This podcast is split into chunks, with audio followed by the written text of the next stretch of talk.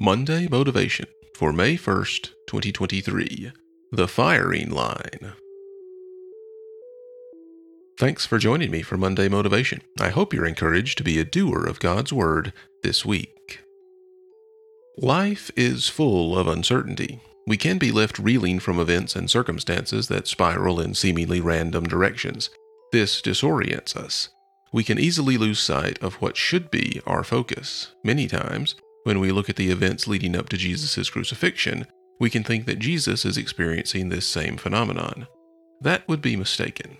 Jesus is never caught off guard. He's always in control, and he never loses sight of his objective. We can see this in John chapter 18. Jesus had been teaching his disciples and praying for himself and others in the preceding chapters. Once concluded, he leads his disciples outside of the city to one of their well known meeting places, the Garden of Gethsemane, verses 1 and 2. In other gospel accounts, we know that Jesus continued to pray here by himself. In John's account, we see that the serenity of the environment is broken by the approach of many men, most of which were armed. Verse 3. We see in verses 4 through 8 how the encounter of these two groups unfolds. The individual who takes control and guides what unfolds is Jesus. Though unarmed and far outnumbered, Jesus stands before his disciples and boldly confronts these armed men. He lives out his previous statements of being the gate or door for the sheep to keep them hemmed in and protected, as well as being the good shepherd, willing to lay down his life for his sheep. In doing so, he gives these unbelieving men a glimpse of who he really is.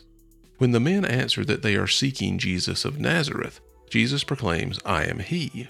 In the Greek, he does not appear, so Jesus answers by saying, I am. He uses the covenant name of God. The reaction is that the men are knocked back and fall to the ground.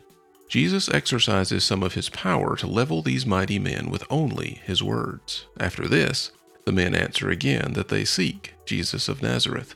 Jesus again identifies himself and instructs that they may have him, but those with him will go free. This is what occurs.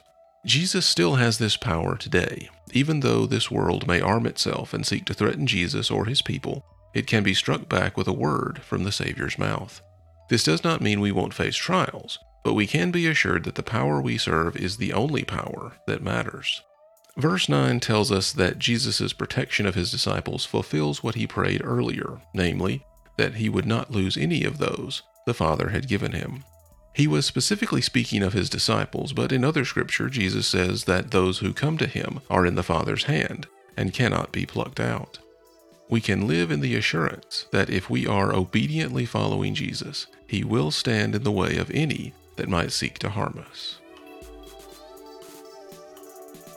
Thanks for listening, and I pray God's best for you this week.